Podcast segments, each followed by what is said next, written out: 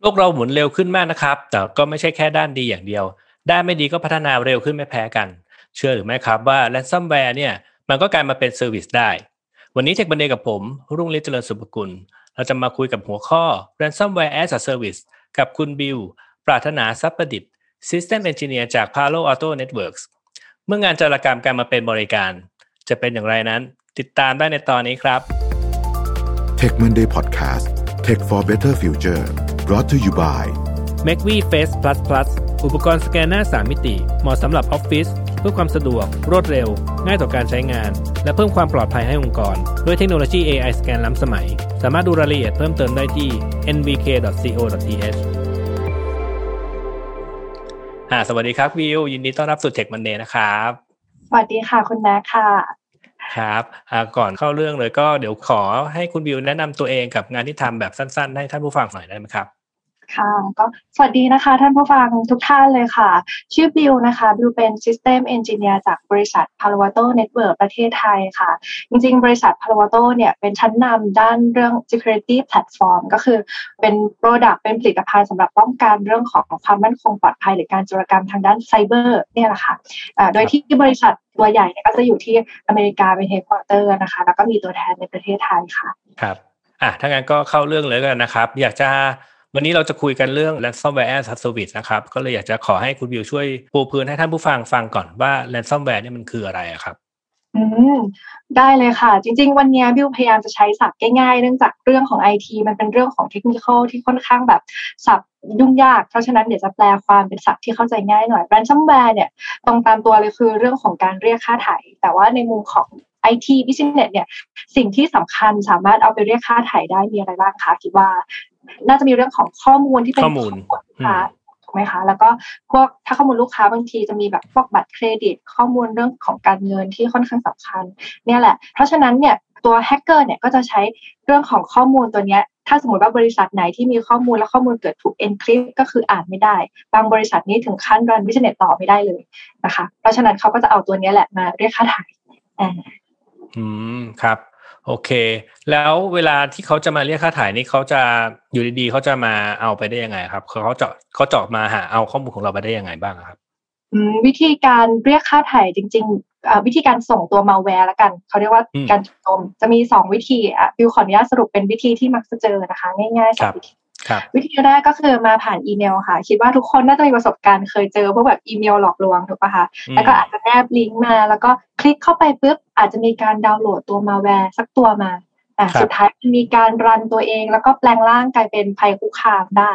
นะคะหลังจากแปลงร่างอาจจะมีการกระจายตัวต่อในองค์กรว่าไป อันนี้คือวิธีที่หนึ่งนะคะส่วนวิธีที่สองเนี่ยก็จะเป็นเรื่องของช่องโหว่ของผลิตภัณฑ์ สมมติอุปกรณ์ไอทีแน่นอนมันพัฒนามามีการเขียนโค้ดเขียนอะไรมันมีช่องโหว่เกิดขึ้นได้อยู่แล้วนะคะ ถ้าเกิดว่าไม่มีอุปกรณ์แบบช่วยตรวจสอบหรือป้องกัน อาจจะมีการเห็นช่องโหว่นี่แหละเป็นโอกาสในการส่งผ่านตัวภัยคุกคามลัดลอดเข้ามา แล้วก็แปลงร่างเป็นภัยคุกคามในที่สุดค่ะ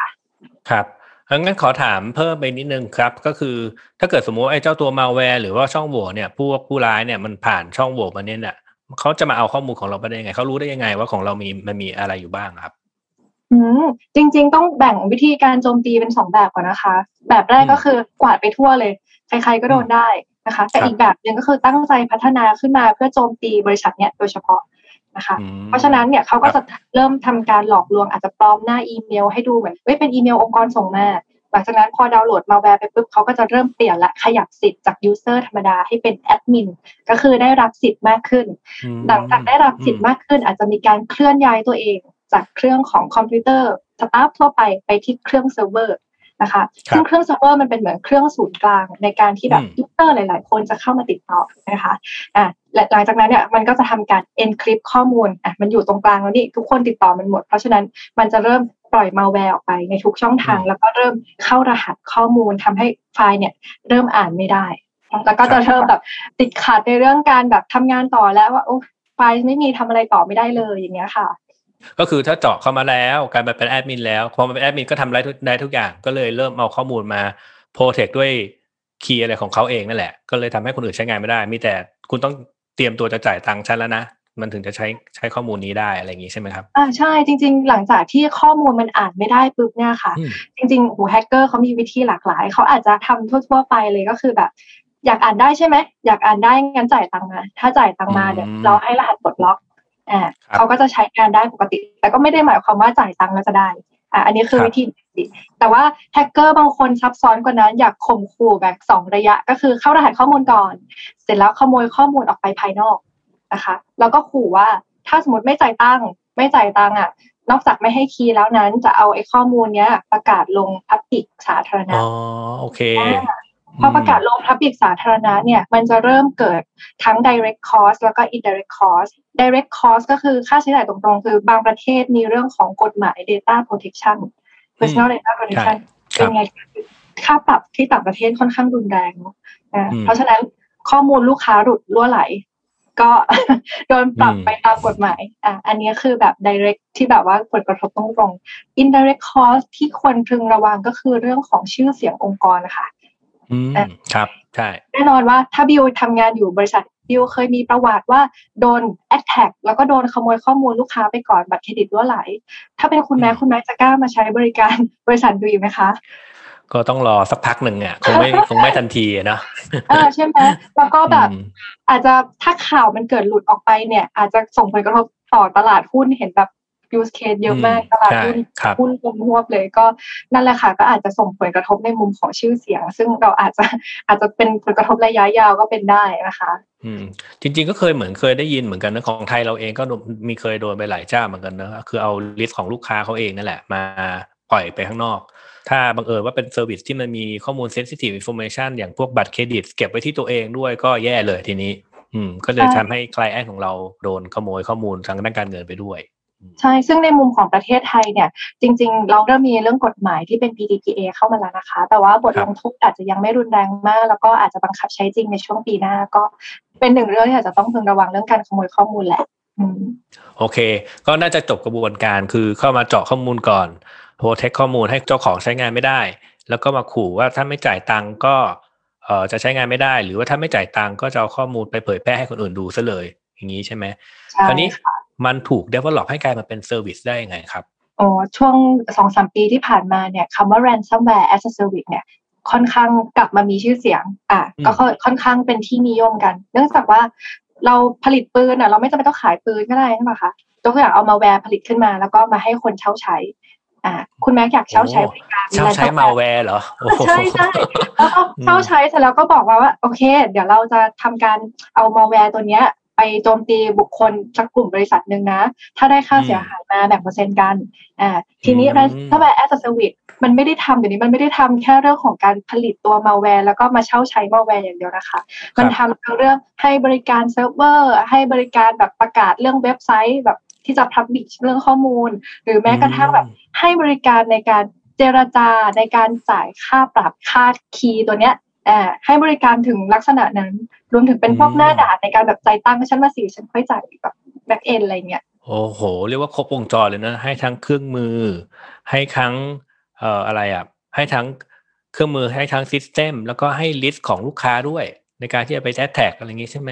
ใช่ค่ะมาเช่าใช้แล้วก็แบบมาแวร์เดี๋ยวนี้ก็จะเริ่มเก่ง เพราะฉะนั้นเขาก็จะไม่ใช้ pattern เดิมๆในการโจมตีแล้วเขาก็จะเริ่มแบบปรับเปลี่ยนไปเรื่อยๆ แล้วก็โจมตีเฉพาะเจาะจงบาง service เพื่อให้ได้เงินกลับมาที่แบบเป็นเต็มเม็ดเต็มหน่วยอะไรเงี้ยแล้วพอจะมีเคสของจริงที่เกิดแ a นซ o มแวร์ที่พอจะเล่าให้ฟังได้ไหมครับ บิวขออนุญาตแชร์เรื่องนี้เลยค่ะ เมื่อต้นเดือนกรกฎาที่ผ่านมาปี 2021 เนี่ยเองเลยอะเอ่อมีการโจมตีที่ชื่อว่า Kaseya เนี่ยเป็นชื่อซอฟต์แวร์ตัวหนึ่งนะคะเดี๋ยวขอเล่า background ก่อนจริงๆซอฟต์แวร์ตัวเนี้ยมันเป็นเหมือน IT management tool ซึ่งมันจะทำงานในรูปแบบของ management incident response endpoint management หรือทำพวกระบบ monitoring ซึ่งทำมันทำตัวเหมือนอืมเป็นแบบตัวตัวจัดการการใช่อืมอืม เพราะฉะนั้นถ้าเกิดเป็นองค์กรที่ใหญ่หน่อยก็จะซื้อ tool นี้ไปเป็นศูนย์กลาง แต่ว่าถ้าเป็นองค์กรเล็กๆ เขาก็อาจจะไปเช่าใช้ service ผู้ให้บริการ service เขาใช้ tool นี้แล้วเขาก็ให้บริการลูกค้าเล็กๆ หลายๆรายอันนี้คือตัวคาซายาที่เป็น BSA ซอฟต์แวร์หลังจากนั้นเนี่ยตัว ransomware as a service ตัวเนี้ยทำยังไงนะคะ ก็คือ back end เบื้องหลัง ผู้ที่โจมตีเนี่ยมีชื่อว่า review นะคะอืมเขาทำการดูตัวช่องโหว่ของตัวแอปพลิเคชันเนี้ยนะคะอืมแล้วก็คาซายาเนี่ยใช่ไหมใช่แล้วก็เล็ดลอดทำการผ่านการยืนยันตัวตน ก็คือหลีกเลี่ยงการยืนยันตัวตนเข้ามาเสร็จปุ๊บ เนื่องจากตัวคาชายาเนี่ยมันเป็นระบบศูนย์กลาง มันก็จะมีพวก endpoint อะไรต่างๆ ที่เข้ามาเชื่อมต่อ มันทำเรื่องของ SQL injection แล้วพยายาม execute ตัวเอง พยายามแปลงร่างตัวเองแหละ โดยการหลอกว่า เฮ้ย เนี่ย endpoint มันมีการอัปเดตนะเออคุณช่วยอัปเดต hotfix นี้หน่อยอะพออัปเดตเสร็จปุ๊บก็นั่นแหละค่ะโดนเข้ารหัสข้อมูลนะคะอืมทันทีเลย เพราะฉะนั้นครับเนี่ยจริง ๆ ตามเคสจริง ๆ ที่ Kaseya เขาแจ้งเขาบอกว่าเอ้ย customer ที่เอฟเฟกอะเอ่อคนที่โดนผลกระทบจากการโจมตีครั้งเนี้ยมีไม่เยอะหรอกไม่ถึงร้อยอืมแต่ในมุมอืมหนึ่งคือมี managed service provider ก็คือผู้ให้บริการเนี่ยเอาแคชยาเป็นระบบศูนย์กลางในการไปให้บริการลูกค้าเล็กๆ เพราะฉะนั้นอืม total แล้วเนี่ย ผู้กระทบเนี่ยส่งผลกระทบประมาณมากกว่า 1,500 คอมพานีซึ่งสเตตัสปัจจุบันยังไม่มียังไม่ได้แก้ไขไม่ได้แก้ไข ยังไม่ถึงตรงนั้นนะคะ แล้วก็อืมกลุ่มรีวิวเนี่ยค่ะ มีการพยายามที่จะขู่เพื่อขอเก็บค่าไถ่ครับซึ่งจากการประเมินค่าไถ่สูงถึง 70 ล้านดอลลาร์สหรัฐ แล้วก็มีการโอ้จ่าย70ในรูปแบบของบิตคอยน์ 70 ล้านอืมตีเป็นประมาณ 2,100 ล้านบาท เยอะอยู่นะ ใช่ใช่อืมซึ่งแบบจริง ๆ อาจจะยก use case หนึ่งจากกลุ่มลูกค้าประเทศสวีเดนนะคะ ที่กันที่ครับเขามีใช้ตัวซอฟต์แวร์ของ Kaseya เนี่ยแหละนะคะอืมตัวเนี้ยก็กลุ่มลูกค้ารายเนี้ยเป็นลูกค้าที่เป็นซูเปอร์มาร์เก็ตมีกว่าแบบ 800 เชนสาขานะคะ ซึ่งพอเขาโดนผลกระทบนี้ปุ๊บเขาต้องปิดตัวลงชั่วคราว เพราะว่าเขาไม่สามารถทำธุรกรรมด้านการเงินได้ 800 สาขานี่อืมเยอะนะคะ อืม ใช่ มันเป็นเรียกว่าทำให้เสียโอกาสทางเอ่อเสีย opportunity เนาะในการค้าขายทาง business อืมใช่ใช่ค่ะ แล้วก็นั่นแหละค่ะปัจจุบันก็เนื่องจากคาซายาเองเขากำลังพยายามที่จะออกแพทชมาเพื่อปิดช่องโหว่นี้ แต่ว่ายังไม่ณณวันเนี้ยที่เราสัมภาษณ์กันอยู่เนี่ยก็ยังทำไม่สำเร็จเรียบร้อยนะคะ เพราะฉะนั้น workaround เบื้องต้นจากทาง Kaseya ครับที่แนะนำก็คือ shutdown โปรแกรมเขาซะ ปิดซะอืมเพื่อป้องกันไม่ให้โดนนะคะครับหรือใครที่โดนแล้วมีระบบ backup เอาข้อมูลเดิมกู้ขึ้นมาได้ก็ดีไป แต่ว่าถ้ากู้คืนไม่ได้ก็รอลุ้นนะคะภาวนาจากภาวนาว่าแฮกเกอร์จะมี way ในการคืนตัว key มาเพื่อปลดล็อกเรื่องของไฟล์ที่อ่านไม่ได้ดีหรือเปล่าค่ะอืมวันนี้วันที่เก้าตอนที่เราอัด content วันนี้ที่เก้าผ่านมาเก้าวันแล้วเขายังแก้ไม่ได้เลยเนาะใช่ไหมใช่ค่ะ ยังแก้ไม่ได้เห็นอัปเดตล่าสุดน่าจะประมาณวันที่สิบเอ็ดนี้ก็ครับคือประมาณวันอาทิตย์ที่จะเริ่มออก patch ในมุมของระบบที่เป็น SaaS ของเขาคือระบบที่อยู่บน cloud นะแต่ว่าครับลูกค้าที่ใช้งานแบบไม่ไม่ใช่รูปแบบ cloud เนี่ยอันนี้ก็ยังไม่ได้แก้ไขก็ยัง shutdown กันอยู่อืมผมเคยได้ยินเคสเพิ่งใกล้ตัวหน่อยเพราะว่าผมเองใช้ Garmin Garmin ก็เคยโดนเหมือนกัน ไม่รู้ว่ามันตกอยู่ในเคสนี้หรือเปล่า ก็จะเป็นตระกูลมาแวร์คนละตระกูลกันค่ะ แต่ว่าครับ Garmin ตอนนั้นก็โดนไปหนักเหมือนกันนะอืมเอ่อไม่สามารถให้บริการได้ระยะหนึ่งเลยค่ะ โอเคแล้วเอ่อเจ้าภัยคุกคามแบบเนี้ยมันมาได้ไวแล้ว เพราะว่าฝ่ายผู้ร้ายเองเขาก็มี service มาให้ให้ดำเนินการไม่ต้องทำเองตั้งแต่ศูนย์แล้วมันพัฒนาได้เร็วมาก เราจะป้องกันหรือตรวจมันเจอได้ยังไงบ้างครับจริงๆ เนี่ยเทคโนโลยีที่เป็นด้าน security อะค่ะ มันจะสามารถตรวจสอบนะคะ เบื้องต้นได้ต้องบอกอย่างนี้อืมแต่ว่าเนื่องจากในเคสเนี้ยเป็น ransomware ที่ศัพท์เทคนิคว่า zero day attack อืม zero day attack ก็คือว่าตั้งใจพัฒนาขึ้นมา โดยที่พวกบริษัทคอมพานีที่เป็นด้าน security ต่างๆ ยังไม่มีฐานข้อมูล พอไม่มีฐานข้อมูลปุ๊บเท่ากับว่าตอนส่งมาเอ้าก็ตรวจสอบไม่เจอสิว่าเป็น malware อ๋ออ่าอืมอืมพอตรวจสอบไม่เจอปุ๊บก็ป้องกันไม่ได้อืมอะ เพราะฉะนั้นเนี่ยวิธีการก็คือนอกจากใช้อุปกรณ์ป้องกันแบบที่มี database คืออะไรที่เป็น known เราตรวจสอบจับได้แล้ว อาจจะต้องมี solution ที่เป็นลักษณะของ sandboxing ก็คือ sandbox ช่วงนี้ศัพท์กำลังดังก็คือถ้ามาแวร์ส่งมาปุ๊บมีกระบะทรายตัวหนึ่งในการพยายามลองจำลองดูว่า เฮ้ย มีโอกาสที่จะเป็นมาแวร์ไหม ถ้าเป็นมาแวร์ปุ๊บล็อกได้อ่าครับอันนี้เป็นต้นค่ะ เออจริง ๆ ก็เป็นเทคนิคง่ายๆเนอะถ้าเกิดคุณมีลิสต์รายชื่อชั้นฉันก็สร้างตัวเองใหม่ไปเรื่อยๆ เปลี่ยนตัวเองไปเรื่อยๆ คุณก็ไม่มีทางดีเทคฉันเจอแหละเพราะฉันเป็นตัวใหม่ทุกครั้งแหละที่เจิมตีคุณเนอะใช่ค่ะง่ายดีอ่าแล้วทีนี้มันมีวิธีที่คุณบิวเล่าให้ฟังนี่มันเหมือนกับจริง ๆ แล้วเราอาจจะต้อง implement กึ่งกึ่งๆ AI มาใน security เลยหรือเปล่าเพื่อให้ detect pattern ของไอการจู่โจมพวกเนี้ยให้รู้ให้ได้ใช่ไหมครับ AI ไหมก็ ถ้าเป็นเมื่อก่อนนะคะไอ concept อืมแซนบ็อกซิ่งที่บิวบอกอะมันจะมีระยะเวลารอคอย อย่างเช่นว่าครับพอเอาตัวเชื้อตัวน่าสงสัยอืมมา run ในกระบะทรายแล้วเนี่ย อย่างน้อยๆต้องรอระยะหนึ่งกว่าจะตรวจสอบเจอว่าใช่ไม่ใช่ถูกปะคะครับเพราะฉะนั้นถ้าเอ่ออุปกรณ์ไหนที่มีเทคโนโลยีที่เป็นพวก AI ประกอบเข้ามาด้วยเนี่ย มันอาจจะไม่ได้รอระยะเวลาดูเค้าโครงแล้วว่าจากการอุปกรณ์ training มานี่ว่าเออเค้าโครงลักษณะเนี้ยมีโอกาสที่จะเป็นมาแวร์เพราะฉะนั้นสามารถบล็อกแบบ real-time ได้ เพราะฉะนั้นอืมอุปกรณ์ไหนที่มีความสามารถด้าน AI ด้วยก็จะเป็นผลประโยชน์กับลูกค้าในมุมของการป้องกันแบบ real-time ทันท่วงทีได้ หลังจากนั้นเนี่ยนอกจากอุปกรณ์ที่กั้นระหว่างทางบิวอาจจะเสริมมันอาจจะมี solution อื่น ๆ ที่ช่วยได้อย่างเช่น ปัจจุบันดังๆหน่อยก็อาจจะเป็นพวก XDR ก็คือเป็นฝั่ง endpoint นั่นแหละ ลง agent ไว้ตัวหนึ่งถ้าเกิดว่าเกิด user ติด malware ปุ๊บแล้ว malware ตัวนั้นพยายามจะแปลงร่างนะคะครับไอตัวโซลูชันพวกเนี้ยมันจะสามารถตรวจจับ process ได้ว่าเฮ้ย process ผิดปกตินะ แล้วก็ stop process ให้อะเพราะฉะนั้นเนี่ยการแปลงร่างก็จะไม่สมบูรณ์แหละอะอืมอีกอีกครับ solution ที่ทำได้ค่ะ ก็แทนที่จะไปเช็คจาก identity เช็คจากพฤติกรรมแทน คือถ้าใช่เกิดว่า process มันมีพฤติกรรมแบบที่อ่าถ้าสงสัยละหยุดก็น่าจะเป็นป้องกันอีกชั้นหนึ่งได้นะครับ ใช่ค่ะอะทีนี้เอ่อผมเชื่อว่าถ้าให้ท่านผู้ฟังไปฟังหรือว่าทำตัวเองเนี่ยไม่มีทางทำเองได้แน่ๆไอ้ tool พวกนี้มันคืออะไร Palo Alto มี solution อะไรบ้างไหมครับสำหรับไอ้การป้องกันภัยแบบเนี้ยครับอืมจริง ๆ อยากจะเสริมอย่างนี้ค่ะ ถ้าเอาแบบ in-trend หน่อยก็คือในช่วง work from home เนี่ยเอ่อเนื่องจากพนักงานองค์กรทำงานอยู่หลากหลายพื้นที่ นะคะอืมพอทำงานอยู่หลากหลายพื้นที่เราอาจจะใช้ concept ที่เรียกว่า SASE Secure Access Service Edge เข้ามาช่วย protect ได้ แต่ว่าอาจจะเป็น solution ที่เหมาะกับกลุ่มองค์กรสักหน่อยหนึ่งนะคะอืมก็คือเราเหมือนผู้ใช้งานทุกคนเหมือนมี security พกกลับบ้านไปด้วยแหละ เวลาเชื่อมต่ออะไรก็จะเป็นเหมือนมี firewall บน cloud ในการช่วยตรวจสอบ ทั้ง traffic ที่แบบเป็น known malware และ traffic ที่เป็น unknown ก็คือต้องใช้ครับ sandbox เข้ามาประกอบอะก็จะสามารถตรวจสอบได้ทั้งสองรูปแบบ อันนี้บิวมองว่าเทรนด์ในอนาคตเนี่ยพวก SASE ก็จะเหมาะกับการทำงานแบบ work from home อยู่บ้านนะคะ มันใช่การทำให้เอ่อ network private network ของพนักงานทั่วไปกลายมาเป็น virtual network ขององค์กรหรือเปล่า อธิบายยังไงดี ถ้าเป็นเมื่อก่อนก็คงจะนิยมใช้แบบ VPN อืมถูกไหมคะ ใช่ค่ะรับ VPN กับองค์กรอย่างเงี้ยค่ะ แต่ว่าอืม SASE concept มันจะเปลี่ยนใหม่ เพราะว่าถ้าเป็น VPN องค์กรมันจะมีเรื่องของ sizing มีเรื่องของฮาร์ดแวร์ที่เป็นแบบครับข้อจำกัดถูกไหมคะครับถ้าเราเปลี่ยนตัวเนี้ยให้เป็น service บน cloud มันก็จะมีความ flexible มากขึ้น เพราะ cloud มันยืดหดได้โอเคตามจำนวนผู้ใช้งานอืมหรือแม้แต่ on top service อะไรเพิ่มเข้าไป ก็ไม่ต้องมานั่งกังวลว่ามันจะกระทบกับเรื่องประสิทธิภาพของอุปกรณ์หรือเปล่านะคะ อ่าครับรวมถึงเอ่อเนื่องจากเป็น work from home environment เนี่ยการที่ใช้ VPN แบบเดิมๆเนี่ยค่ะ มันจะทำให้ผู้ใช้งานรู้สึกว่าประสบการณ์ใช้งานฉันไม่ดีเลยอะบ้านฉันมีอินเทอร์เน็ตหนึ่งกิกอะทำไมต้องกลับมาใช้งานอินเทอร์เน็ตร้อยเมกที่องค์กรด้วยอย่างเงี้ยค่ะใช่เออ อืมถ้ามันทะลุออก cloud ไปได้เลยก็คือใช้เต็มสูบเลยมีเท่าไหร่ใช้เท่านั้นนี่อะค่ะ โอเค ก็เป็นอีก layer หนึ่งในการที่จะไปช่วย protect network ของตัว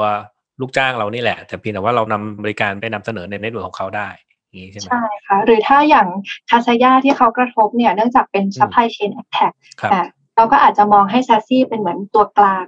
ในการที่จะส่งข้อมูลระหว่างผู้ให้บริการหรือ MSP เนี่ยเวลาที่เขาจะทำอัปเดตอะไรก็ให้ทำผ่านพวก service พวกนี้ มันก็จะทำการตรวจสอบเรื่องของ security ให้ด้วยค่ะ อืม ครับ โอเค น่าจะพอเข้าใจได้ว่า เอ๊ะเดี๋ยวนี้ผู้ร้ายก็มีการพัฒนาแล้วนะจ๊ะก็จะเวลาจะทำอะไรก็ต้องระวังตัวเองกันนิดนึงนะครับอ่าทีนี้ถ้าเกิดว่าคิดว่าภายในอนาคตมันจะมาแบบไหน แล้วเราควรจะรับมือกับมันได้บ้าง ตอนนี้เรามีถึง ransomware as a service แล้ว จริงๆ บิวมองว่า เรามี framework หลายๆ framework นะคะ ที่ครับช่วยให้ลูกค้าเนี่ยรับมือในเรื่องของการออกแบบ ออกแบบระบบยังไงให้สามารถป้องกันได้ทุกแกนทุกเวกเตอร์ที่อาจจะโดนโจมตีจากทางผู้ร้ายได้นะคะครับแต่ว่าอยากให้เสริมว่าโอเคว่าค from home เนื่องจากเป็นสภาพแวดล้อมแบบใหม่ เราก็อาจจะต้องพิจารณาในแกนของการทำงานอยู่ที่บ้าน อันนี้เพิ่มเติมเข้ามาเพราะหลาย ๆ องค์กรยังไม่ได้เตรียมพร้อมนะคะอะบิวขออนุญาตยกตัวอย่างบาง framework ละกันที่เป็นเอ่อตัวกลางในการช่วยออกแบบ เช่น NIST framework นะคะ ก็จะมีแบบ5 step ขั้นตอนง่ายๆนะคะ ลอง search ใน Google เพิ่มเติมดูค่อนข้างยาวเหมือนกันนะคะ มันก็จะมี list มี task ว่าในแต่ละแกนเนี่ยมีข้อไหนที่จำเป็นจะต้องพิจารณาเราอาจจะทำ checklist ในองค์กรว่าเราได้ออกแบบรองรับเรื่องพวกนี้ไว้ครบถ้วนหรือยังครับนะคะอ่ารวมถึงบางแนวคิดที่เป็น strategy ยกตัวอย่างเช่น zero trust network อย่างเงี้ยค่ะอืม zero trust strategy ก็เป็นอีก รูปแบบหนึ่งที่เป็นแนวคิดให้ทางองค์กรสามารถออกแบบนะคะ รองรับได้อย่างเช่น ทุกๆโฟล์ทุกๆทราฟฟิกที่คุยกันเปิดเฉพาะที่ใช้นะคะ หรือว่าต้อง verify ตรวจสอบได้ตลอดว่าผู้ใช้งานคนนั้นเป็นใครเป็นต้นค่ะครับ ก็จริง ๆ ก็ขึ้นอยู่กับพฤติกรรมของเราเองนั่นแหละ ถ้าพฤติกรรมของเราเองระวังตัวเราเองอยู่ตลอดเวลาไอ้ภัยผู้คำพวกนี้ก็จะโจมตีเราไม่ได้ง่าย ๆ ใช่ เรื่องเอาไม่ว่าจะมารูปแบบไหน งานเป็นสำคัญเหมือนกันนะคะ โอเค น่าจะพอจะเข้าใจภาพรวมของผู้ร้ายได้มากขึ้นแล้วนะครับ ก่อนจากการที่คุณบิวมีอะไรอยากจะฝากให้ท่านผู้ฟังไหมครับ ก็อยากให้ทุกท่านระหนักมากถึงในเรื่องของความปลอดภัยด้านไอทีนะคะ เรื่องจากปัจจุบันก็โดนโจมตีกันเยอะแม้แต่ข่าวในไทยเองก็มีเหมือนกันนะคะระวังภัยมากขึ้นนะคะ อีกอย่างหนึ่งอยากให้ทุกท่านเสริมความรู้เกี่ยวกับเรื่องภัยคุกคาม พวกนี้มากขึ้นอาจจะลองดูตามเพจของทาง Palo Alto Networks ก็ได้ search ใน Facebook ดูบางทีจะมีงานสัมมนานะคะ แล้วก็อัปเดตพวกเทรนด์เทคโนโลยีใหม่ๆ หรือว่าภัยคุกคามที่เป็นอัปเดตรวมถึงวิธีการวางแผนการรับมือนะคะ ก็อาจจะเป็นอีกตัวเลือกหนึ่งที่อาจจะช่วยให้ทุกท่านเนี่ยวางแผนทั้งในมุมขององค์กรเองในมุมของผู้ใช้เองได้มากขึ้นนะคะครับก็อย่ามัวแต่โฟกัสแต่แค่ business ของตัวเองนะ เรื่องการป้องกันภัยตัวเราเองก็ต้องสนใจด้วยนะครับใช่ค่ะ โอเคนั้นก็ขอบคุณนะครับ ทุกท่านที่ติดตามแล้วก็จนกว่าจะพบกันใหม่ สวัสดีครับ สวัสดีค่ะ ธุรกิจอีคอมเมิร์ซเป็นธุรกิจที่เราจำเป็นต้องเข้าใจลูกค้าให้มากที่สุด นี่เป็นเหตุผลที่ผมพัฒนา 198beauty.com เพื่อทำให้ลูกค้าของเราได้สิ่งที่ตัวเขาต้องการจริง ๆ เราอยากจะช่วยให้ลูกค้าเลือกผลิตภัณฑ์ที่เหมาะสมกับตัวเขาเอง ด้วยการใช้ Data และความเชี่ยวชาญในตลาด Health and Beauty ของเรา แต่ทีมเรายังต้องการคนมาช่วยในการพัฒนาสิ่งใหม่ๆ ไปด้วยกัน ถ้าคุณเป็นนักพัฒนาที่สนใจโลกของอีคอมเมิร์ซแล้วก็ ผมกำลังมองหา Mobile Developer ทั้ง iOS และ Android Full Stack Developer E-commerce Data Scientist แล้วมาร่วมงานกันนะครับ Tech Monday Podcast Presented by NVK